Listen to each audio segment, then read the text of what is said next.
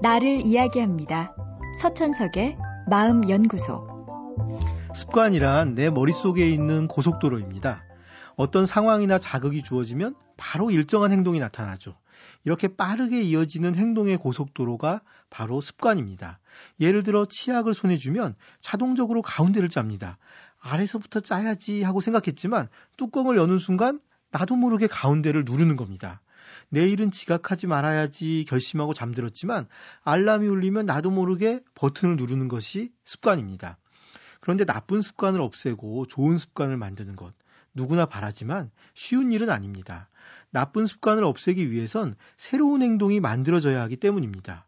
그런데 새로운 행동이란 당연히 처음에는 부자연스럽습니다.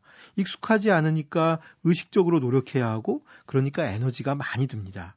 오래된 습관이 고속도로라면 새로운 습관은 몇 사람 지나지 않은 산길과 같습니다. 급할 게 없을 때야 산길로 갈 수도 있겠지만 급하고 몸이 지쳐 있을 때는 아무래도 고속도로로 가기가 쉽습니다.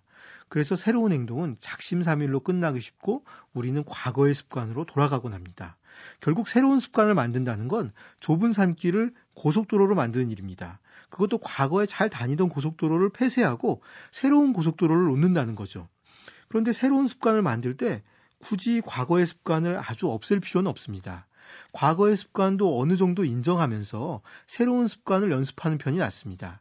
치약의 아랫부분을 짜고 싶다면 막상 이를 닦을 땐 중간을 누르더라도 평상시에 일부러 치약을 가져다가 아랫부분을 짜는 연습을 꾸준히 반복하면 도움이 됩니다. 아이들을 가르칠 때도 마찬가지죠. 옷을 아무 데나 벗어두는 아이에게 제자리에 벗어두는 걸 가르치려면 잔소리하기보다는 옷을 벗고 제자리에 두는 연습을 반복적으로 시키는 것이 좋습니다. 시간을 정해서 옷을 입고 벗고 제자리에 두기를 두 번 반복하자고 하는 거죠. 이것이 기존 도로는 다니게 두고 새로운 고속도로를 건설하는 방법입니다. 여기엔 보상도 필요합니다. 새로운 행동이 내게 유리하다는 강렬한 경험이 뒷받침되어야 합니다. 그러기 위해선 연습을 할 때마다 보상을 해서 기분 좋은 느낌을 갖게 해야 합니다.